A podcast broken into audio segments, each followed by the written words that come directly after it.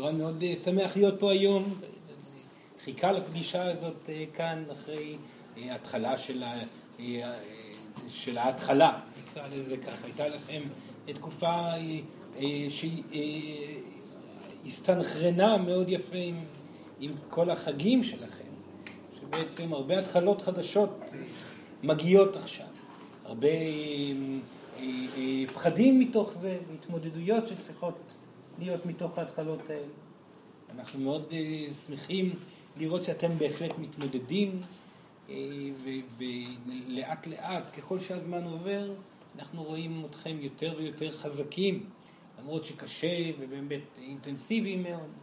Uh, אנחנו רואים פה את השיפור שמתקיים אצל רוב גדול של האנשים שמתמודדים בתקופה הזאת, וזה מביא אצלנו הרבה מאוד שמחה ואופטימיות.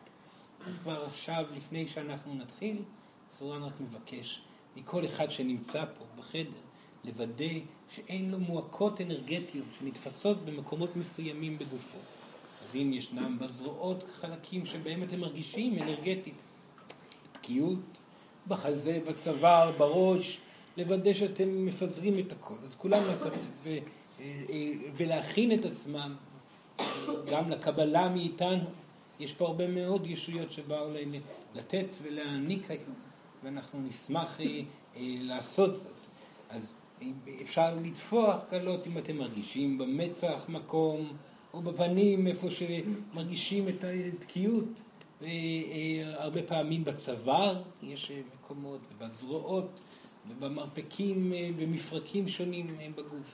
בחזה, פשוט לוודא שכל המועקות משתחררות וכך אתם תהיו באפשרות קבלה הרבה יותר גדולה. יש פה הרבה ישויות טובות ונהדרות שנמצאות כאן ורוצות להעניק את האנרגיה שלהם. הגיעו פה אנשים מלווים שרוצים אה, אה, להיות בקשר איתם, וזאת הדרך העיקרית להיות בקשר איתנו. אה, להיות בגישה של קבלה ולא בהימנעות מהקבלה הזאת. הרבה פעמים אנחנו מנסים לתת לכם לומר משהו, להעניק משהו, ואנחנו מגלים שאתם או שעיניכם קשובים, או שבכלל לא רוצים לשמוע ולא להתעסק בשום דבר, ולפעמים אפילו לברוח אה, אה, אה, מהקול שלנו, וזה קורה הרבה מאוד פעמים, סורן חייב להגיד שסורן בא ולוחש למישהו משהו, או, או בא ומסמן אנרגטית למישהו משהו, והתגובה המיידית היא לא, או, הבנתי, פשוט איזושהי תחושה של אה, מצוקה פנימית וריצה, בריחה, אתם בורחים מאיתנו, מה, מה, מהתובנה שקיבלתם, מהידיעה הפנימית שפתאום חלחלה בעזרתנו אליכם, ומהפחד שצבור בתוך הידיעה הזו. לכן אה, סורן כבר עכשיו ממליץ אה, לכם, גם בתקופה הזאת שאתם באמת פתוחים יותר, אם אתם חשים איזה משהו מגיע, להישאר איתו. לתת לנו לסיים את המשפט. אנחנו לא נעלבים מזה יותר מדי. אנחנו מבינים היטב את הפחדים שאתם נמצאים, אבל לפחות תיתנו לנו לסיים משפט. אם זה משפט אנרגטי, או משפט מילולי, או, או חוויה רגשית שצריכה לבוא. תמיד יהיה בה אה, משהו טוב בשביל ההתקדמות וההתנהלות שיש לכם באותו היום אה, לעשות, או אולי שבוע, או אולי בכלל איזושהי תשובה למשהו שמטריד אתכם כבר הרבה מאוד זמן. הערוצים נפתחים מאוד. זה לא רק ההתמודדות שלכם אל מול המציאות שמתחזקת ונפתחת, אלא גם הערוצי קבלה. לכן רבים מכם מתחילים להיות בהפתעה, לשמוע יותר, להרגיש יותר מאי פעם. אנחנו מאוד מרוצים מזה, שאתם אה, החלטתם להיות הדור הראשון שמוריד ומוציא את החצץ את החצץ, כך אומרים, לא כן, חוצץ, את החוצץ בין אה, אה, אה, המין האנושי שקיים בעולם הפיזי הזה כאן, לביננו והעולם הבא, כי זה בסך הכל, אם אפשר להגדיר מהו השינוי שמגיע בצעדים מאוד גדולים בתקופה הזאת, זה השילוב המוחלט בין העולם שמעבר למה שאתם רואים ברמה הפיזית לבין אה, העולם הפיזי שאותו אתם מתעסקים איתו כל הזמן. והשילוב הופך ונהיה יותר חזק ויותר חזק ואנחנו עוד נחיה ביחד, ונמות ביחד, ונחיה ביחד, ונמות ביחד. הערבוב הזה הוא כל כך משמח, וסורן מקווה שאתם כבר יכולים לראות בעיני רוחכם איך החיים בעולם הזה הולכים להתנהל עוד עשר, עשרים שנים. אם היה צעדים כל כך גדולים להתפתחות בחמש, שש שנים, והרטט רק הופך ונהיה מהיר יותר. כולם פה ילכו משוגעים בעולם הזה, עם חברים דמיוניים, ידברו עם, עם העצים, אה, אה, אה, יקבלו תשובות מהרוח, וישתפו אחד את השני בחוויות האלו. מה שחשוב, בלי אגו. כי אם אתם כן מצליחים לעשות את זה, גם החברים שלכם יצליחו לעשות את זה. ואין סיבה להילחם על מי יותר טוב ברוחניות, כי בעצם המלחמה ברוחניות של מי שיותר טוב, מיד הבן אדם שנלחם בנושא הזה הוא זה שמפסיד.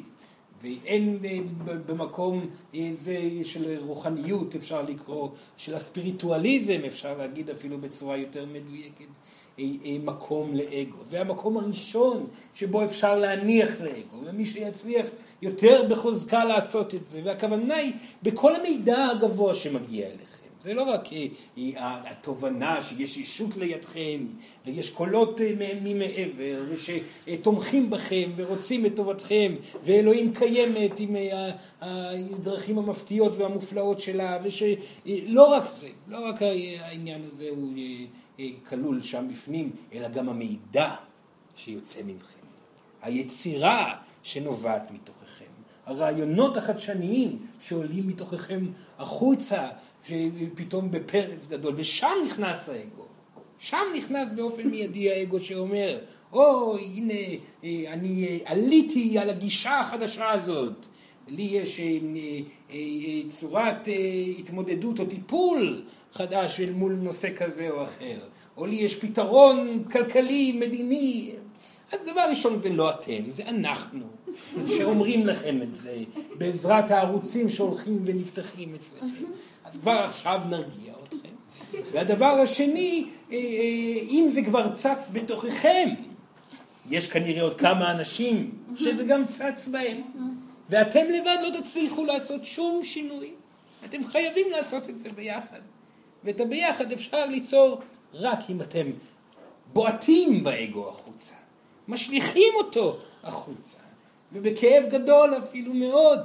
וביחד, אה, אה, לא שאתם צריכים לחבור בחבורה של הקבוצה שהחליטה להביא אה, מתקן לשיפור הסביבה כזה, זה לא חבורות, אתם לא צריכים להתאחד בחבורות, אבל כל אחד בתנועה שלו, במידע שהוא ייצור, שזה יגיע מכיוון אחד, ומשני, ומשלישי, ומרביעי, ואלפי כיוונים יגיעו במקביל, המידע יהיה זמין יותר, וכך הוא יהפוך להיות גם קרקע יציבה לחיים של המונים.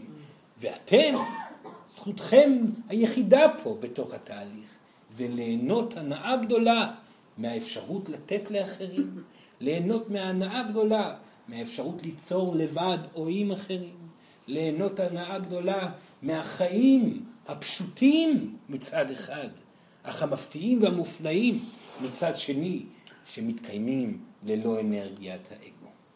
אז כאן זה כמה מילים שסורן רצה להגיד אה, בתור אה, פתיחה, והיום אנחנו באנו לדבר על נושא מאוד משמעותי מבחינתנו, שאנחנו קראנו לו היום אה, העיצוב העצמי, כי באמת במהלך החיים שלכם אתם מעצבים את עצמכם כל הזמן, ואם לא אז מעצבים אתכם. עדיף כמובן שאתם תהיו אלה שמעצבים את עצמכם, ולא תניחו ליקום לעצב אתכם, כי הדרך אה, הקרמטית של היקום לעצב אתכם לרוב תגיע בחוויות לא פשוטות, שיכריחו אתכם להתבונן על המקומות שבהם אתם צריכים לעבוד על עצמכם.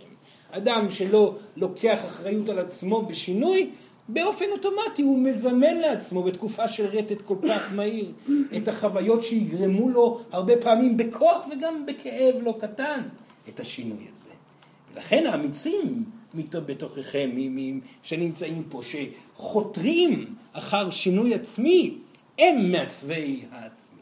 הם האלו שיזכו ביכולת אה, אה, הקדושה והגדולה ביותר, בצורה מודעת לשנות את עצמם. וזה הנושא כנראה הממכר ביותר שקיים ביקום, וזאת התמכרות טובה. כי ככל שאדם מצליח לשנות את עצמו, ולהשתנות בנושא הזה ובנושא אחר, היקום מגיב אליו בהתאם. כי אדם שעשה טרנספורמציה פנימית בתחום מסוים, התגובה היקומית תהיה אה, אה, כמתנה. אדם שמכריח את עצמו ומפחד מהטרנספורמציה הפנימית, התגובה היקומית תהיה בגורם פיזי מעשי שיגרום לו לטרנספורמציה הזאת בדרכים לא פשוטות אה, וכואבות, אה, אה, שאפשר, אפשר, אפשר אה, אה, להימנע מהם, ולכן הנשמות שבחרו בעיצוב העצמי, אלו הם הנשמות שיזכו מהרבה בחינות בגלגול של עושר. וצריך אומץ מאוד גדול בשביל לעשות את זה, בגלל שהחוויה הכי לא פשוטה במטרה הזאת, הקדושה הזאת לעיצוב עצמי, היא, היא הקשבה על האמת. והאמת היא אף פעם לא, לא נעימה. תמיד בסופו של דבר כאשר רואים את האמת, ואתם חשבתם שאתם אה, סופרים נפלאים, ובא אה, אה, אדם בעל יכולת הבחנה מדויקת ללא אגו, וקורא את הספר שלכם ואומר לכם את האמת, זה מאוד מאוד לא פשוט. וכך גם אם אתם ציירים או מטפלים או אה, בזוגיות או הורים או כל תחום, אתם מהרבה בחינות רואים את עצמכם בצורה אחת, אך תמיד יש מקום לשיפור. והידיעה לגבי האמת היא תמיד מאוד מאוד כואבת. כאשר אתם אה, מצליחים להתגבר על הפחד מידיעת האמת. אתם מתחילים אה, אה, לרצות באמת הזאת ללא נזקקות מוגזמת, אה, לדעת מתי כן ומתי לא, גם זה סורן אה, הולך לדבר היום, אך כאשר האמת ניצבת אל מול עיניכם, אתם יכולים להתחיל לגלף את עצמכם מתוך האלמנטים שמפריעים לכם לפרוח בצורה שלמה. כי אה, אפשר לתאר בצורה ויזואלית את ההתנהלות של העיצוב העצמי, לא על ידי לקיחת אה, אה, אה, גוש של חמר ו, ותלישה של איברים ויצירת, זה לא כך קורה, אלא בעצם זה פשוט ניקיון של חלקיקים אנרגטיים בעלי אה, אנרגיה איטית יותר. שצריך לסלק מגופכם. והמקומות האלו הם המקומות שיש בהם מועקה בגופכם הרגשי, או בהם שבהחלט באותה מידה מעצבים מציאות בעייתית מסוימת. ואם מישהו לא מרגיש מועקה ואומר אני אינני מרגיש מועקה, זה אומר שהוא עדיין לא מודע לחוויה הרגשית שלו וישנם אנשים כאלו, אז אם יש בעיה כזאת אפשר להסתכל על החיים עצמם. כי במקומות שבהם יהיה מועקה בהתאם גם התחום עצמו יפעל. זאת אומרת, אם המועקה קיימת בזוגיות, העיצוב צריך להיות בתחום הזה. אם המועקה קיימת בכלכלית, העיצוב צריך להיות בתחום הזה, וכו' וכו' וכו'. וכאן הדרך הטובה ביותר, וסורן היה נוהג להגיד את זה בעבר, וחשוב שהוא יאמר את זה פעם נוספת. הדרך הטובה ביותר היא לשאול שאלה פשוטה ולא יותר מדי פעמים, אלא אדם שאתם יודעים לפחות ברגע הקיים שיענה לכם לא מתוך אגו ומתוך חשיבות עצמית, לגבי איפה אתם יכולים עוד להתפתח.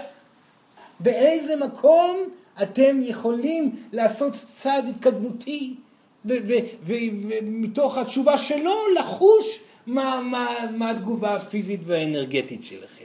כמובן שאם ישר אתם חשים אה, אה, שעולה מתוככם תשובה נגדית של מה פתאום, יש כאן טעות גדולה מאוד, אתה לא רואה את התמונה המלאה, שם האגו נמצא, שם הצדק קיים. ואם אתם מזהים מקום של התנגדות, שם אתם צריכים לעמוד ולעצור ולהגיד, רגע, מדוע התנגדתי כל כך? אם התנגדתם למשהו, אז כנראה יש משהו שקשה לכם מאוד לקבל על עצמכם. ואם כבר לא התנגדתם, אז זה אומר שאתם או כבר יודעים מה הנושא שבו אתם צריכים לעצב את עצמכם, או שאותו אדם כבר מדבר על משהו שהייתם בו בעבר. ואז אתם תגידו לא נכון, אתה צודק, אתם, אתם לא תנסו לשכנע אותו שזה היה בעבר, כי זה לא משנה. הוא צדק באחד ושתיים ושלוש. הדבר הנוסף כנראה נבע מתוך האגו שלו. ואתם יכולים לסלוח לו על זה, כי מי, מי מכם יותר יודע עד כמה קשה להתמודד עם האגו, נכון? לכן החמלה כאן היא גם כן משמעותית. ובסופו של דבר כאן סורן ייכנס לשלבים עצמם שכולכם מתנהלים בהם, למען ההרגשה הטובה. הם שלבים שבעצם אה, אה, חלים על כמה אה, מערכות אנרגטיות. המערכה הראשונה היא מערכת האגו המוכרת שהיא קשורה למעשים. זאת אומרת שאדם חוטא לעצמו מסיבה כלשהי במעשה חוזר של טעות. וכמובן שהמין האנושי התפתח אה, בחלקו ממקום המעשים. זאת אומרת שכבר אה, לדוגמה גניבה זה לא דבר שמרגישים הרבה אנשים טוב עם זה. אה, רצח, אונס, שליטה מוגזמת על אחרים, גרימה לאנשים להרגיש קטנים. יש כאלו שעדיין פועלים במעשים איומים ונוראים, אך כאן לפחות, באנשים שניצבים פה, כבר ישנה מערכת ערכית מסוימת שמונעת ממכם לעשות את המעשים הללו, וזאת כבר התפתחות מאוד יפה, כי את, אתם אינכם רוצים לדעת ולשמוע מה עשיתם בגלגולים אחרים מהבחינה הזאת. וכאן סבל חשוב לו להגיד, הרדת תמיד מתפתח. אז מי שחושב שבגלגול קודם, זה נושא אחר, אבל כששואלים את השאלה מה הייתי בגלגול קודם, אתם יכולים לדמיין מה הייתם בגלגול קודם. כי אם עכשיו, רק עכשיו, לדוגמה, התגברתם על הנטייה שלכם אה, להקטין אדם אחר, אז אם בגלגול הזה עד עכשיו הקטנתם אדם אחר בעזרת דיבור, אז אתם יכולים לדמיין איך עשיתם את זה בגלגולים קודמים. אז כן, וזה אולי קשה לשמוע, אבל זאת האמת, הנשמה של כולנו, כל הישויות המתפתחות, הגיעה מרטט נמוך יותר. לכן יש בתוכה אה, אה, אה, ערימות של אנרגיה שכלול בהם גם אשמה וגם חוויות מאוד לא פשוטות של אלימות שהייתה אליכם וממכם החוצה גם כן, שיוצרת את האשמה הזאת. ועוד הרבה מאוד דברים. מהרבה בחינות, הנשמות שלכם עברו טעויות מאוד גדולות בשביל לחוות את האשמה הגדולה ולהחליט, אני מעצב את עצמי אחרת. אני אינני הולך לרצוח יותר. למה? לא בגלל ש, שזה, שזה יש טוב או רע, כי אין ביקום טוב או רע. מעולם לא היה טוב או רע ביקום. יש רק הרגשה נעימה או לא נעימה. תחושה של שלמות או חוסר שלמות. בתחושת הרצח לדוגמה, אז אני יכול להגיד לכם שכולכם נמצאים פה עכשיו ברטט הזה בגלל שלא הרגשתם שלמים עם נושא הרצח. ישנם כאלו שחיים בעולם הזה בעודנו מדברים שמרגישים מאוד שלמים עם נושא הרצח, לכן אתם יכולים לראות את הקוטביות שקיימת ברמת ההתפתחות אל מול האגו. אך אתם נמצאים כבר במקום שהצבתם את עצמכם בידיעה מוחלטת שאתם לא תיקחו חיים של אדם אחר, אלא אם באמת באמת באמת אין ברירה. סבבה מקווה שלא תעשו את זה יותר, כי אין סיבה. כי כבר עשיתם את זה בעבר, והתגברתם ועברתם תהליך אל מול הדברים האלו. וכך גם בתחומים אחרים. לכן, מעגל המעשים שלכם יצטמצם לדברים יחסית קטנים. ואולי הם אפילו נראים לא חשובים כל כך, כי הם לא פוגעים באופן ישיר בצורה כל כך חמורה באחר. אבל כאן סורן חייב להגיד שאם אתם מרגישים שעדיין הפעולות שלכם גורמות לכם הרגשה של חוסר איזון בנושא מסוים, לדוגמה אה, פעולות כבר שקשורות להלקאה עצמית, כמו התמכרות לאוכל, אדם שאוכל יותר מדי, או התמכרות לשתייה, או התמכרות, לרוב מדובר על התמכרות. התמכרויות זה פגיעה עצמית, אך כן מדובר פה על חלק חלקיק ששייך למעגל הפעולה שצריך גם בו לטפל. והטיפול בו הוא אותו עיצוב, להגיד זה לא עושה לי טוב שאני אוכל את האוכל, הנה אני שם לב עכשיו זה לא עושה לי טוב. להקפיד להתבונן על זה, זה לא עושה לי טוב לעשן את הסיגריה הזאת, זה, לא, זה באמת לא מרגיש לי טוב. הפעולה האקטיבית הזאת, אני צריך לשנות אותה בשביל חוויית השלמות שאליה אני חותר. המודעות הרגעית היומיומית לתחושה הלא טובה, היא זאת שגורמת לכם בסופו של דבר, אחרי תהליך לא קצר כמובן, לשחרר לחלוטין את אותה פעולה קבועה שגורמת לכם לחוש תחושה לא טובה, וכאן סורן דיבר על התמכרויות כאלו ואחרות. זה מעגל המעשים, וכאן סורן שמח להגיד, וגם אה, רוצה שאתם גם תהיו שמחים אל מול המקום הזה שלכם, שבו אתם כבר יכולים לדעת בצורה מאוד מאוד ברורה שעשיתם מהלכים מאוד יפים. לאחר מעגל המעשים, תודה, קיים מעגל הדיבור. המעגל של הדיבור עצמו הוא מעגל מאוד לא פשוט.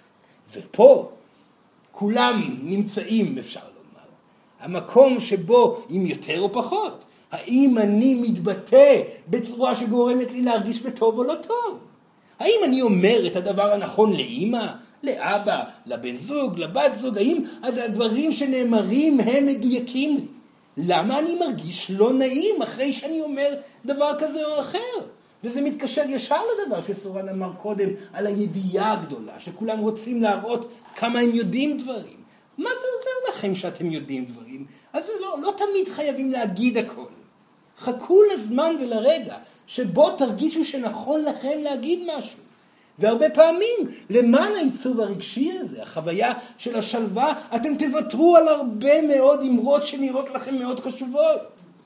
פתאום תתחילו להיות שתקנים יותר.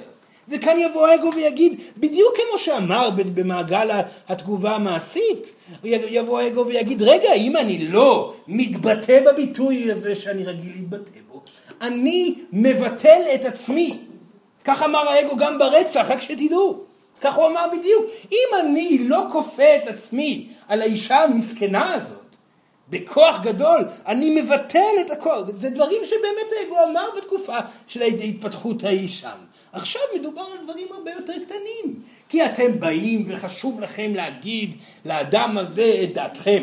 וחשוב לכם להבהיר בזוגיות הכל כך נפלאה שחתרתם אליה כל כך הרבה זמן וסוף סוף קיבלתם אותה להגיד, להגיד בצורה מאוד מאוד ברורה שאתם יודעים יותר טוב מהאדם השני.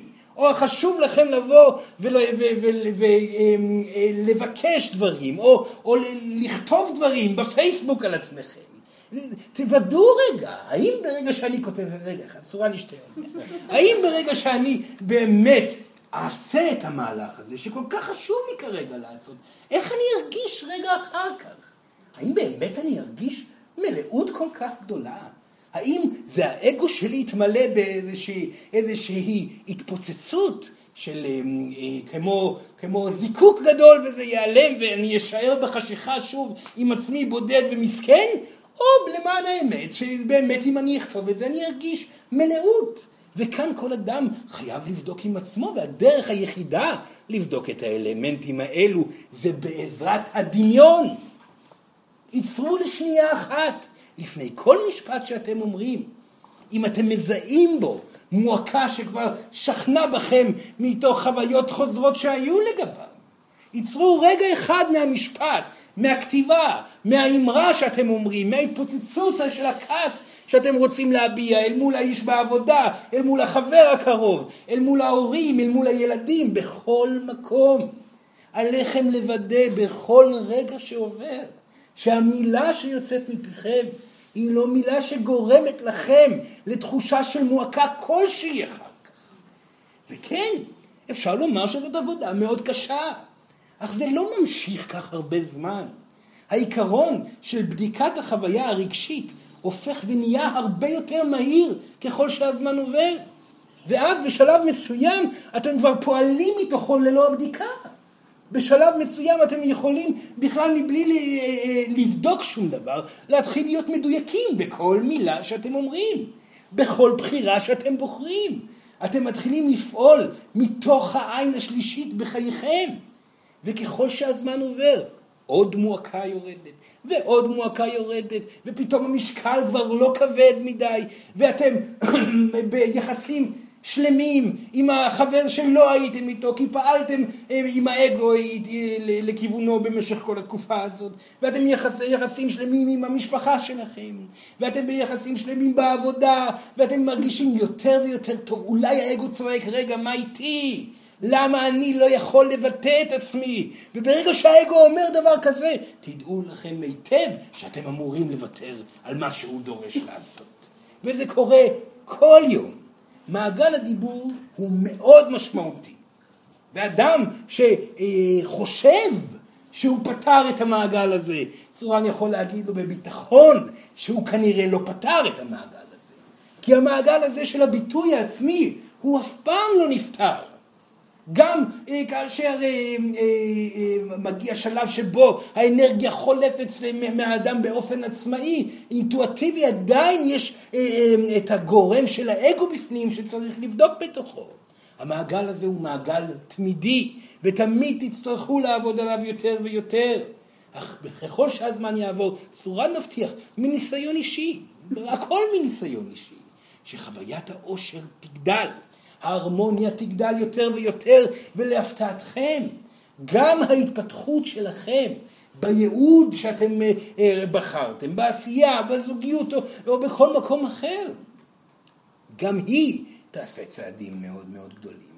וזה דורש הרבה מאוד התבוננות, הפסקה של דיבור, בדיקה עצמית תוך כדי השיחה, וגם אם יש צורך לבקש רגע הפסקה וללכת הצידה, אפשר לעשות את זה, עדיף לעשות את זה מאשר לבוא ולצעוק עוד פעם, ולעשות את אותה טעות פעם נוספת. וכאן סורן חייב להגיד, במיוחד לזוגות, כי, כי בלי ספק, בתוך הזוגיות קיים, בגלל זה אנחנו כל כך מעריצים זוגיות. הזוגיות היא המקום המעצב הכי חזק שיש. כי בתוך הזוגיות אין הפסקה, ממש אין הפסקה. כי האישה תקפיד על כך שלא תהיה הפסקה. ברוב המקרים אה, אה, אה, לא תהיה הפסקה לרגע אחד בהתקדמות ההתפתחותית שקיימת בתוך הזוגיות. וזה פשוט תא לחץ מאוד מאוד גדול, שבבת אחת כל יום דורשים השתנות, וברגע שהם מזהים שלא הייתה השתנות, והיה רק מילה שכן אמורה להרגיע את אותה אישה, או גם לפעמים את אותו גבר, זה יכול להיות גם ברמה, גם ברמה הפוכה, המצב יעלה על פני השטח פעם נוספת, ולא, ובתקופה כל כך רטט מהיר, מהר מאוד זה כבר יעלה על פני השטח. ולרוב, וגם סורן חשוב לו להגיד לגבי הזוגיות עצמה. אם אתם נכנסים לוויכוח שאיננו נגמר, שכל אחד עומד במקום, זה אומר ששני הצדדים טועים ושני הצדדים צודקים. תמיד. סורן לא מכיר מקרה שזה לא היה כך. אז האישה דורשת דבר אחד והגבר דורש דבר אחר. בשני המקרים האלו, בכל מקרה כזה, סורן בכל פעם מופתע לראות איך הצדק קיים בשני המקומות וגם הטעות קיימת בשני המקומות. לכן המתינו רגע אחד, בדקו והקשיבו, האם יש טענות נכונות, וודאו שאתם מקבלים את הטענה של האחר. בסורה מדבר על כל זוגיות קדושה, אם זה זוגיות בין גבר לאישה, בין אישה לאישה, לגבר לגבר, זה לא משנה. כל עוד יש אה, נשמות שמחליטות להיות ביחד, הרטט המהיר הזה, הנפלא, שבונה אתכם כל כך, כל כך טוב וחזק, הופך ונהיה אה, אה, מעצב עיקרי בחייכם.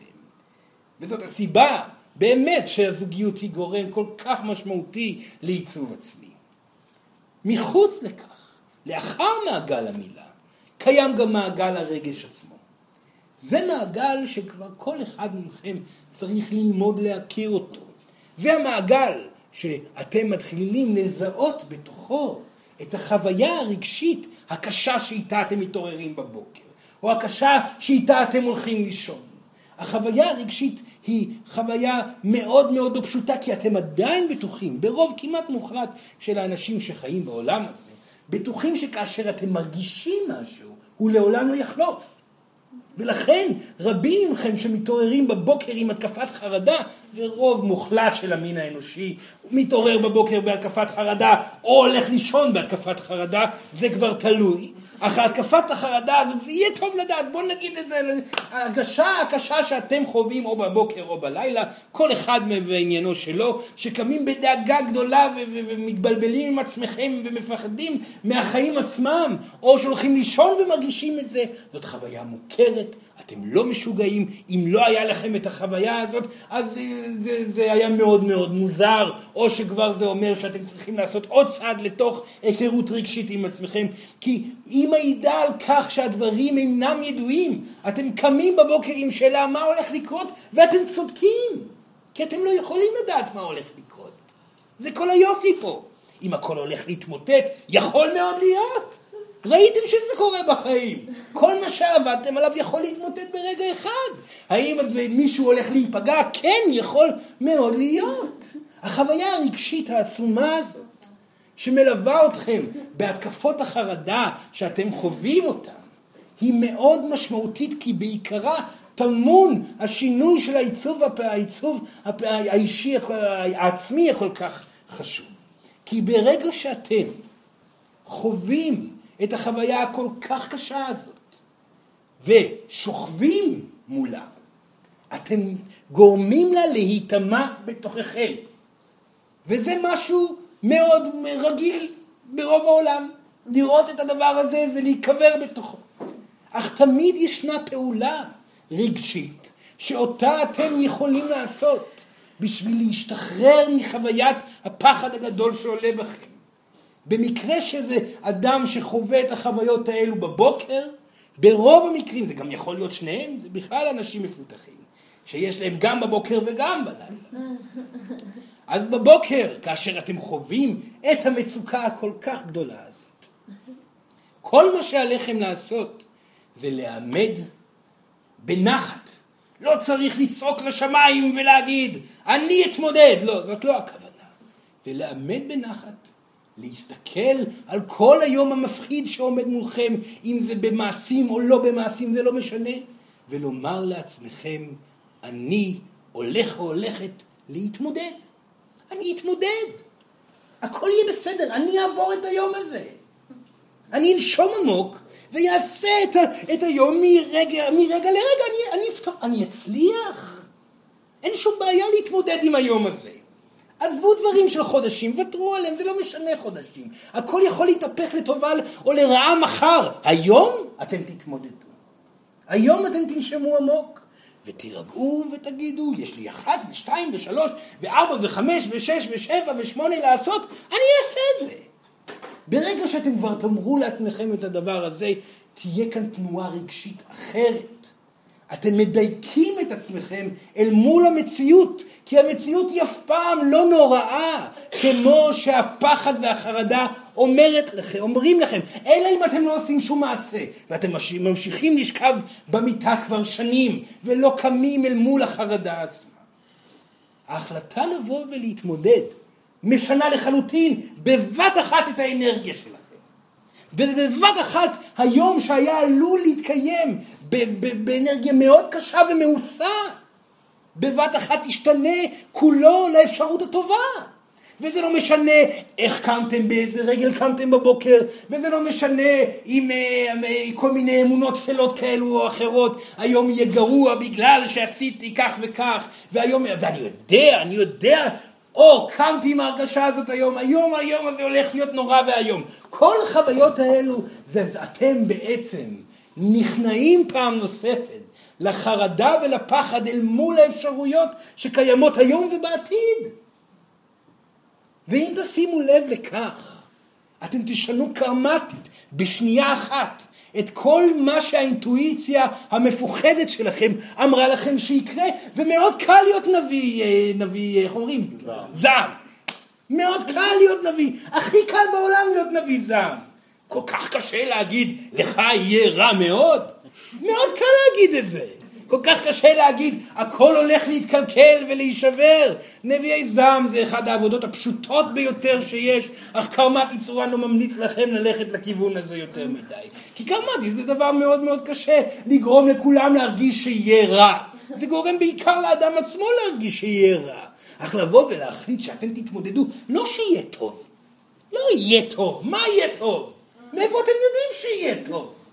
רוב הסיכויים שלא בהכרח יהיה טוב, כי כבר התנסיתם את זה בגלגולים אה, קודמים. לא שסורן באמת אומר, יהיה טוב. אבל הסיבה שאתם אסור לכם להגיד יהיה טוב כי זה שקר, אתם יודעים שלא בהכרח יהיה טוב. מה שכן בטוח זה שאתם יכולים להתמודד. אתם יכולים להתמודד עם הכל. וכל דבר שאתם צריכים ועומדים מולו, אתם יכולים לעשות את הטרנספורמציה הרגשית הזאת. בשקט גמור, אני אתמודד. ללכת להתקלח, לצחצח שיניים זה חשוב, לשתות קפה אם אתם אוהבים, ופשוט להתמודד. והחיוך צד אחרי צד יעלה במהלך היום ויגדל, ויגדל ויגדל, וכל הקרמה השתנתה לחלוטין. שעה אחר כך אתם נמצאים ברטט אחר לגמרי. ואם צריך לעשות את זה כמה פעמים ביום, תעשו את זה כמה פעמים ביום. אין חוקים פה יותר מדי. ודאו שאתם משנים את הקרמה הרגשית. זה המעגל הרגשי. עכשיו, בואו נדבר על המסכנים או המסכנות שחווים את אותו דבר בלילה. כי בלילה יהיה קשה לקום ולומר אני אתמודד. אתם הולכים לישון וזה מאוד מלחיץ לישון. שינה זה דבר מאוד מלחיץ מהרבה בחינות. אתם יכולים להבין את הילדים שלכם שלא רוצים לישון. לישון, לשכב במיטה, לעצום עיניים אה, אה, וללכת ולהיעלם לאנשהו, מי יודע מה יקרה, ויש צדק בדבר הזה. עכשיו כאן סורן חייב, חייב לומר אה, לגבי השינה. ישנה אמרה מאוד חשובה, רוחנית מאוד מוכרת, ישנם הרבה ישויות מאוד מאוד נפלאות, מוכרות או פחות מוכרות שהשתמשו במשפט הזה, וכאן סורן רוצה להזכיר לכם. כשאתם הולכים לישון, אתם הולכים למות. כי זה באמת מה שקורה. אתם מתאחדים בחזרה איתנו ומטיילים איתנו, קצת הזויים אפשר לקרוא לזה, כאשר נשמה ישנה היא לא יושבת ומדברת איתנו, היא הולכת בצורה מוזרה, זה, זה, זה טוב, אפשר להסתובב, לשבת, לתמוך בה, זה לא שיש שיחה עמוקה מדי, במקרים מסוימים יש שיחות, אבל אתם איתנו, ובשינה הזאת מתקיים מוות, באמת מתקיים מוות, לכן כאשר אתם הולכים לישון אתם מתים. כשאתם קמים בבוקר בחזרה, אתם חוזרים לחיים. ואדם שהולך לישון ואומר, אוי, כל מה שיש לי לעשות היום זה מטורף, מחר, איך אני אתמודד עם הכל? איך אני אצליח לעשות כך וכך וכך? אינני יודע, אינני יודע, אינני יודע. הוא לא יירדם. הדרך היחידה להירדם בסיטואציה כזאת היא להיכנע לחלוטין. הפסדתי. אני לא הולך להצליח בעבודה הזאת. אני לא אמצא את הבית שאני מחפש עכשיו. אני לא אמצא את הזוגיות הזאת, בסדר, די, הפסדתי כבר, אני לא אצליח אה, אה, בפרויקט שאני צריך לעשות. אה, יש כאן הפסד גמור, אני עכשיו הולך למות. לילה טוב, אני מתכסה בשמיכה והיא אה, רגבי האדמה שעל הקבר שלי ואני נקבע, אה, קבור בתוך המוות להתראות עולם. ברגע שאתם תמותו באמת, בכוונה מוחלטת, אתם תשנו שינה עמוקה וטובה. ואתם תקורו, תקומו בבוקר ביום למחרת חיים. צורה מבטיח. הדבר היחידי שיכול להרוג אתכם בלילה זה שאתם תהיו לחוצים מדי, ומי יודע מה יקרה, ולא תשנו לילות. אבל אם תלכו לישון כמתים, אתם תקומו בבוקר חיים יותר מאי פעם, ואתם אפילו לא תצטרכו לקום ולהגיד אני אתמודד. אתם תהיו מופתעים, אתם תקומו בבוקר ותגידו ברור שאני אתמודד. שטויות. ומיד תהיו בתוך הפעולה הזאת. לכן אנחנו, אנחנו ממליצים פה, והמלצה מאוד גדולה, להתאמן על המוות בשינה. כל לילה למות, להיכנע ליקום, לא להיאבק יותר בכלום. כניעה אמיתית, לא כניעה שאומרת אני נכנע אבל אני לא נכנע, לא, כניעה אמיתית, הפסדתי בהכל, אני הלילה מת, להתראות עולם. החוויה של השלווה של המוות היא חוויה מאוד משמעותית. תמיד שואלים את צורן, איך אני יכול להתמודד אל מול הפחד שלי מהמוות? ההתמודדות היא יומיומית, אל תלכו לעשות סדנאות על מוות, תשנו בלילה ותמותו. תרפו, תיכנעו, זאתי חוויית המוות. חוויית המוות, מה שנפלא בה זה כאשר אה, אדם מת, הוא, הוא מנסה להיות בשליטה, הוא מנסה להזיז את הידיים, הוא מנסה להאחז בעולם הפיזי, אבל הוא לא מצליח. זה חומק לו מהידיים האנרגטיות, והוא צורח, אוי ואבוי, בקול גדול, ונופל לאיזשהו אה, אה, אה, אובדן שליטה אה, אה, מפחיד ואיום ונורא, ופתאום באותו רגע, הכל בסדר. זה כל מה ש... תמיד שאתם, סבבה, לא נעים לצחוק על זה. לא, אבל, אבל יצחק על זה למרות, כי זה באמת מצחיק. כשנשמה מתה, לרוב יוצאת מגופה בצעקת אימה שמתחלפת בחיוך מיידי. זה צעקה איומה ונורא ואז, אוי סליחה, לא, לא נעים, זה צעקתי פה, אני מבין שהגזמתי בתגובה שלי, כן, סך הכל מתתי. זה חוויה שמאוד קשה להתאפק ולא לצחוק מולכם כאשר זה אבל חוויית המוות היא משהו שאתם כן יכולים להתכונן אליה. אתם יכולים לנשום אותה, אתם יכולים להרפות לתוכה, ואתם תראו שהשינה תהיה בהתאם. וכאן צורן שעוד דיבר על, על המימד העיצובי הפנימי הזה, שהוא לא פתח אותו יותר מדי לעומק עד כה. הוא מדבר פה על שלמות מלאה, אדם שמצליח לפעול בצורה מדויקת בחייו, ולעצור ולמנוע מעצמו פעולות שגורמים לו לתחושת אשמה וקושי ושנאה עצמית או שנאה חיצונית או כל דבר, ובוחר בפעולות מדויקות, אז הוא חווה חוויה רגשית מסוימת. אם הוא כולל בתוך זה את המילים, ומצליח לנקות את כל הצלחת מהמילים עצמם, החוויה הרגשית תהיה רחבה הרבה יותר. ואם הוא יצליח לעשות את מעשה הרגש גם בפנים, אז מדובר על אנרגיה התמודדות, התמודדותית מוחלטת, וחוויה של יכולת התאזנות מוחלטת. זה משהו שכולם פה חותרים לכך. וכאן סורן חוזר ואומר, מטרת העיצוב הרגשי, מטרת העיצוב המילולי, מטרת העיצוב הפיזי, היא אין לה שום מטרה חוץ מלהיות מאושרים. שום דבר אחר.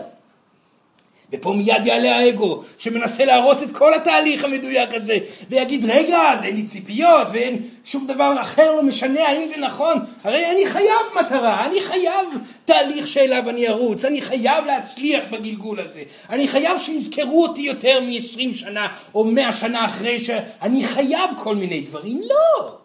יש כל כך הרבה אנשים בעולם הזה, מוכשרים מאוד. ותרו על ההכרה, אז ותרו על ההצלחה. האמת שככל שתוותרו על כך יותר ויותר, כך תצליחו יותר ויותר.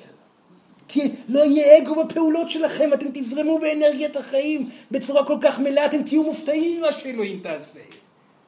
זאת היא הגאונות של אלוהים. אתם תחוו אושר, בהתאם יהיו החיים. אתם ת, ת, ת, תשתיקו את האגו ההרסני שמנסה אה, לגרום לכם להיות במצוקה ככל, בכל רגע שעובר, ואתם תראו איך שתנועה רחבה תהיה קדימה בתחום, בתחומים שאפילו לא ציפיתם אליהם. השינוי התמידי הוא הדרך לחיות. אתם בעולם הפיזי בשביל להשתנות. אתם חוזרים ליקום שאחרי העולם הפיזי בשביל לחוות. לאחר מכן אתם חוזרים לעוד שינוי אם צריך בעולם הפיזי וככה אתם חווים יותר בעולם הרוחני, כך זה הולך שוב ושוב ושוב והאנרגיה גדלה ואתם אנשים יותר מאושרים ויותר משפיעים ויותר בנתינה ובוחרים את הפעולות המדויקות שהן נתינה ויצירה ובוחרים להשתיק את האגו שמנסה לדבר שוב ושוב וכך לא פוגעים באנשים שאתם אוהבים. וההתפתחות היא גדלה וגדלה וגדלה ואין סוף לכך סורן גם נמצא בתהליך הזה, לא ברמת דיבור ופיזי, כבר, כבר סורן עבר את התהליך הזה, לכן הוא פה לדבר איתכם על הנושא הזה. אבל כולכם באותו, באותו כיוון, כל אחד במסלול האנרגטי שלו, כולכם נמצאים באותה חוויה אנושית של התפתחות והשתנות. אדם שלא משתנה הוא תקוע. תשתנו כל חייכם. בצורה הזאת, אל תשימו פאות ותצבעו את השיער, זה לא הכוונה. השינוי הפנימי, שיפור ההרגשה, בשביל זה קיים היום. וככל שתצליחו יותר להתגבר על המכשולים שיגיעו באותו יום, ככה השינוי יהיה עוצמתי יותר. וככה היקום יגיב בצורה חזקה יותר, כי אתם תרגישו טוב, ומי שמרגיש טוב, היקום מביא לו טוב, מי שמרגיש רע, היקום מביא לו רע, זה הכל. העבודה היא פנימית. והיא עבודה, אין ספק שהיא דורשת הרבה תשומת לב. העיצוב הזה, הניקיון מאותם גורמים אנרגטיים תקועים ואיטיים בגופכם שחפץ לפרוח אנרגטית ולהעביר את עצמו החוצה כשמש. שכרגע מכוסות הקרניים שלו על ידי כל, כל מיני אבנים שעכשיו נמצאות פה ושם. שזה כבר נפלא, כי הקרניים שלכם יוצאות החוצה הרבה יותר מכל גלגול אחר שהייתם בו אי פעם.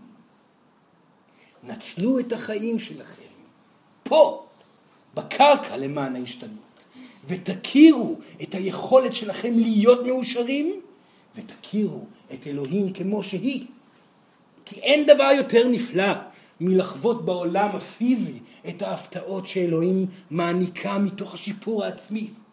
מתוך כך שהשתנתם, התגברתם, התחזקתם, הצלחתם להתעלות על האגו שלכם, שמנע מכם לעשות פעולות, שמנע מכם אה, לדבר את, את האמת שבתוככם, שמנע מכם להביע דיוק, או להביע אהבה, או להתקרב, או להתרגש, להוציא את זה מתוככם החוצה.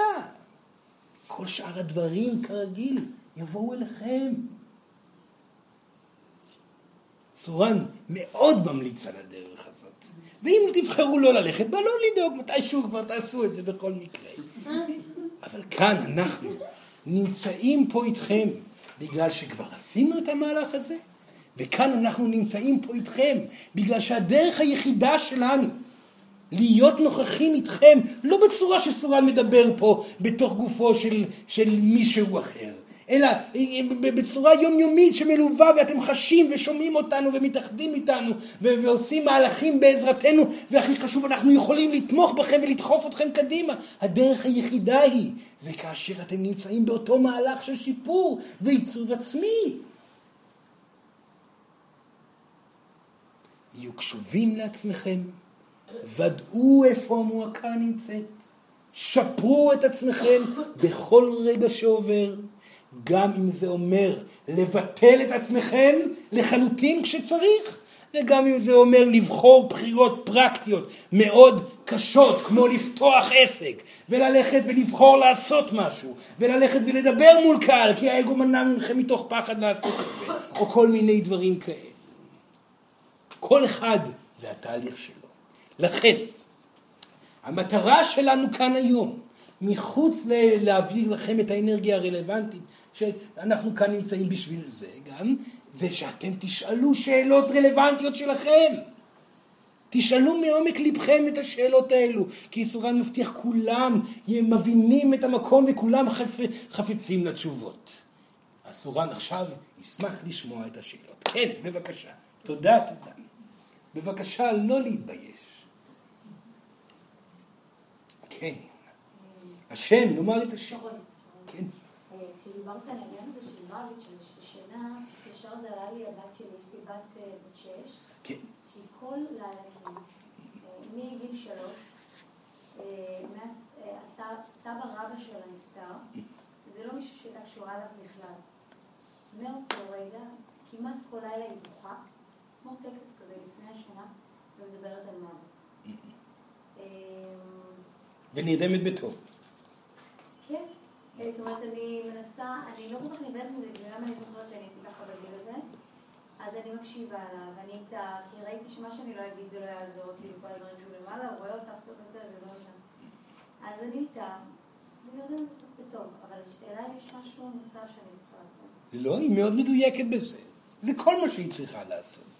אם היא מזהה שהניסיונות שלה לעזרה, וכאן הדיוק והעיצוב העצמי, סורן הולך בכל משפט שלכם לעלות על הנושא שפה אנחנו מדברים עליו. זאת אומרת, הדיוק והעיצוב העצמי שלכם הוא מה שחשוב. ניסיתם אחד, לא עבד. ניסיתם שתיים, לא עבד. ניסיתם שלוש, לא עבד. ארבע, לא עבד. חמש, לא עבד. תניחו לזה. מרגיש לכם מדויק? זה אומר שזה עובד. אם אתם מתחילים לחשוב על האחר על ידי זה שאתם צריכים לעשות בשבילו משהו, ומהר כי אתם מודאגים, זה לא הדרך הנכונה. עליכם לבדוק בסיטואציה אל מול האחר, מהו העיצוב שאתם צריכים לשנות בתוככם בתוך המקרה. והיא הגיעה למקום מאוד מדויק. פשוט להניח, לתת לרגש לצאת החוצה. ואם כבר אה, ירגיש לה גם נכון לעודד את זה, כי זה סך הכל רגש. היא ילדה, היא אישה, היא צריכה הבעה רגשית. כמוכן, כמו כל אישה.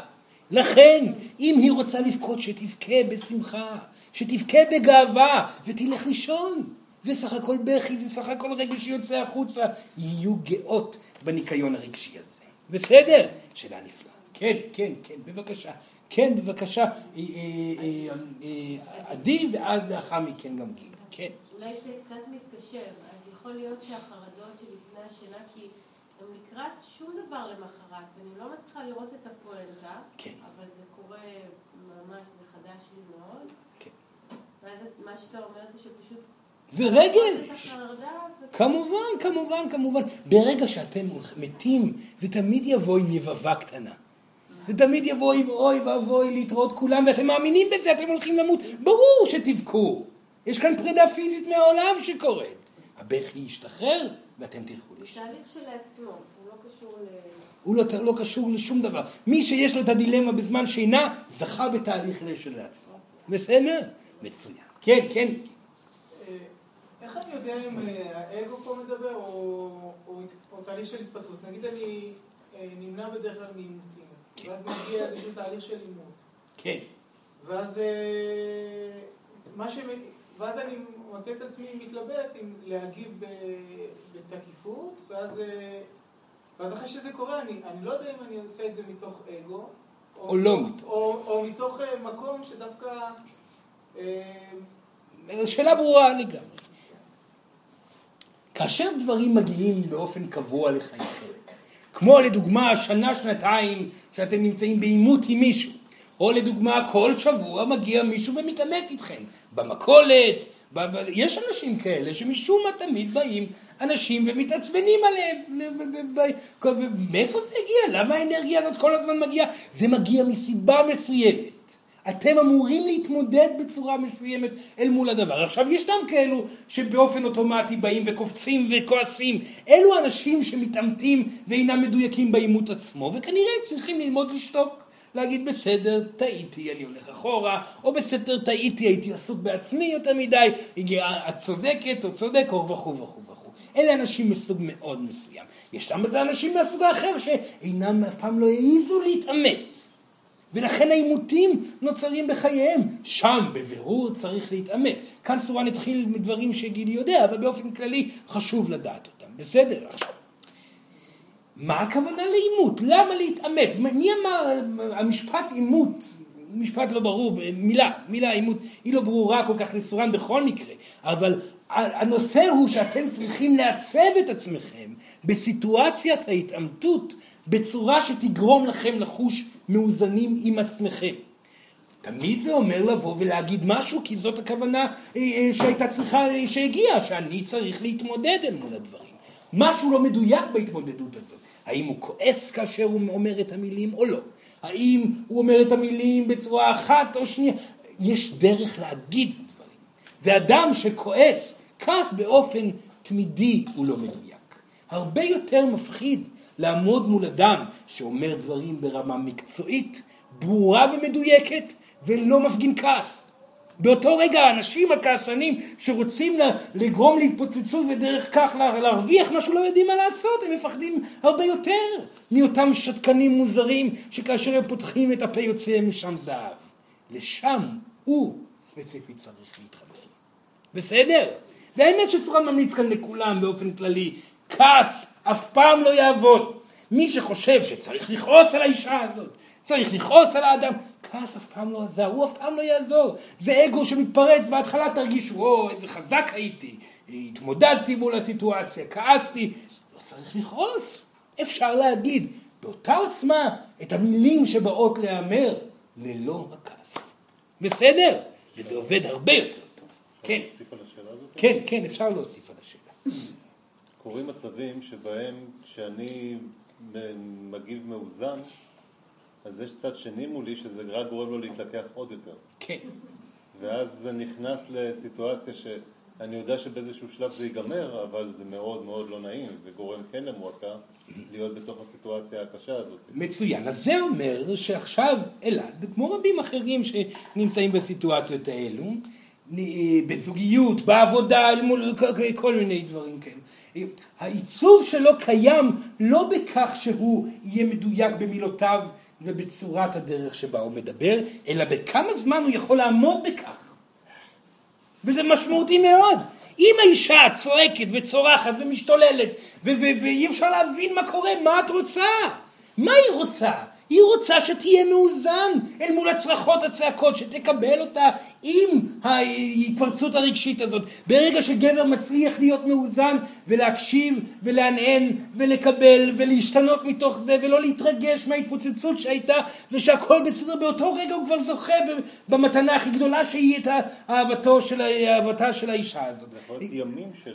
ימים שלמים, ימים שלמים של כן, את צודקת. בסדר גמור, אני מקשיב, אני מבין, אני משתנה עכשיו, השתנות אמיתית, לא סתם לדבר. אין דבר גרוע יותר מגבר שסתם מדבר.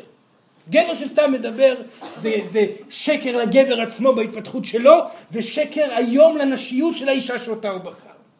כאשר גבר אומר משהו, שיוודא שהוא אומר את זה באמת. אם הוא לא אומר, אה, לא יוצא לו את המשפט, עדיף שלא יגיד כלום. אני, אני, אני צריך לחשוב על זה. אלא אם אשתו עכשיו מכריחה אותו להגיד משהו, להגיד עכשיו, עכשיו, עכשיו, אז כנראה אין לו ברירה אלא לקבל את הטעות ולהגיד עכשיו עד הסוף. זה במקרים אה, כאלו. אבל נחזור אל נושא במקרים כאלו שמגיעים לעבודה, בעבודה. העבודה שלכם היא המקום האחרון שבו אתם אמורים להתנהל בצורה רגשית. זה סך הכל עבודה. הפסיקו לקחת את זה, כאילו שיש בזה משהו חשוב יותר מבסך הכל עבודה. אין בזה, זה עבודה, עובדים, משתפרים מקצועית, עושים את האחד עד עשר עשרים, וחוזרים הביתה עם כל מה שיכלתם לעשות והשיפור שעשיתם במקום העבודה, זה הכל. לכן כאשר מגיע אליכם אדם שבטוח שהעבודה חשובה לו יותר מסך הכל עבודה, תישארו אתם במקום, במקום המאוזן שלכם שאומר זה בסך הכל עבודה. למה את כל כך מתרגשת? למה אתה כל כך כועס? הכל בסדר, בוא נקשיב רגע. אתה כועס, בסדר, אבל מבחינה מקצועית, יותר נכון לעשות אחת, שתיים, שלוש וארבע, ואני לא מתווכח פה עכשיו במקרה של אלעד. זה יותר נכון לעשות את זה, אני מקווה שאתה או את מבינה את זה. ולהישאר עם הצדק איתכם, אתם לא תרגישו מועקה. אלא אם אתם עם האגו השלב שלכם. אגו שלב זה דבר איום ונורא גם כן. או כן, אני יודע, פתאום אם, אם, הכל שקט ונעים, אבל בפנים יש הרגשה שבא לכם להרוס הכל ואתם לא בטוחים בכלל אם אתם יודעים או לא. ברגע שעולה אגו שלב, תקשיבו לאדם שמולכם. ואם הוא מתעקש, תבדקו ביחד מה שהוא אומר ותגידו אם עולה באמת, עולה טעות בהבחנה שלכם, תודו בטעות מיידית. וכאן כאשר מדובר על מנהיגים כאלו ואחרים, מדריכים, מלווים, מטפלים, אה, אה, אה, כאלו שיש להם צוות מאחוריהם, או כל מיני כאלה אנשים, שם ישר יעלה האגו ויגיד, רגע, אם אני אוכיח את זה שאני טעיתי, אני אהיה מנהיג חלש יותר אל מול האנשים שמולם אני עובד. ממש לא. מנהיג שמודה בטעותו ומשתנה בעזרת הראייה של האדם האחר, הוא היחידי שמנהיג אמיתי. ואף אדם לא יוכל להגיד הוא לא מקצועי מספיק. לא. הוא הקשיב, הוא הבין, הוא שינה. הוא לא אמר סליחה, כי זה סך לא, לא אמר סליחה כל, כל היום אני מצטער, אני, זה כבר לא נכון, כי זה סך הכל עבודה, סליחה, טעיתי. נשנה את זה, אתה צודק, יופי, תודה רבה על העזרה, ותמשיך לעבוד את העבודה הנפלאה שלך, ולהמשיך בדרך. בסדר, אבל כן, להיות מאוזנים, כל עוד יש הת, התפוצצות מולכם, אתם מקצועיים. מצוין, שאלה נפלאה. כן. שתי שאלות שהן אפשר עוד מים בבקשה. אחת לשנייה. כן. השאלה הראשונה היא בקשר להורים שלי. כן. אה, אני מוצאת שככל שאני מרגישה שאני יותר מדויקת איתם, ואני מרגישה פחות רגשות אשם אחרי השיחות איתם, הם יותר פגועים ממני. שהיא מרגישה פחות? כן. סורון לא שמע את השאלה, סליחה, סליחה. היה עסוק בשתיית מים. כן, כן, כן. עוד פעם. אני מרגישה עם ההורים שלי שככל שאני מרגישה שאני מדויקת איתם יותר בשבילי, עבורי, הם יותר נפגעים ממני. בסדר. האם, כאן אולי שאלה כפולה. האם הייתה כאן הקשבה מלאה לדברים שההורים אמרו, ולראות האם באמת קיים פה דיוק מלא או אגו? חייבים לעשות את זה בכל פעם מחדש. עכשיו, יש במקום הדיוק והאיזון דבר שמאוד מאיים על הורים, כי זאתי הפרידה האמיתית מהילד שלהם. כי כאשר הורה מרגיש שהוא כבר לא משפיע על בחירותיו של הילד, ויותר מכך הילד גם יותר מדויק ממנו עצמו, זאתי פרידה, זה פתאום הילד לא שייך יותר להורה, הוא כבר מתמודד לבד עם הדברים, ואני כהורה נשאר לבד. זאת הסיבה שהורים רבים מגיבים בתגובה כזאת של, כן, של היסטריה אל מול הדיוק של הילדים וההתגברות וההתבגרות שלהם. הם מהר מאוד הם יבינו שזה היה מדויק והכל בסדר אם באמת היה דיוק בדברים. זה קשור לסעיף הראשון. והדבר השני שסורן חייב להגיד את זה, זה מהצד של ההורים.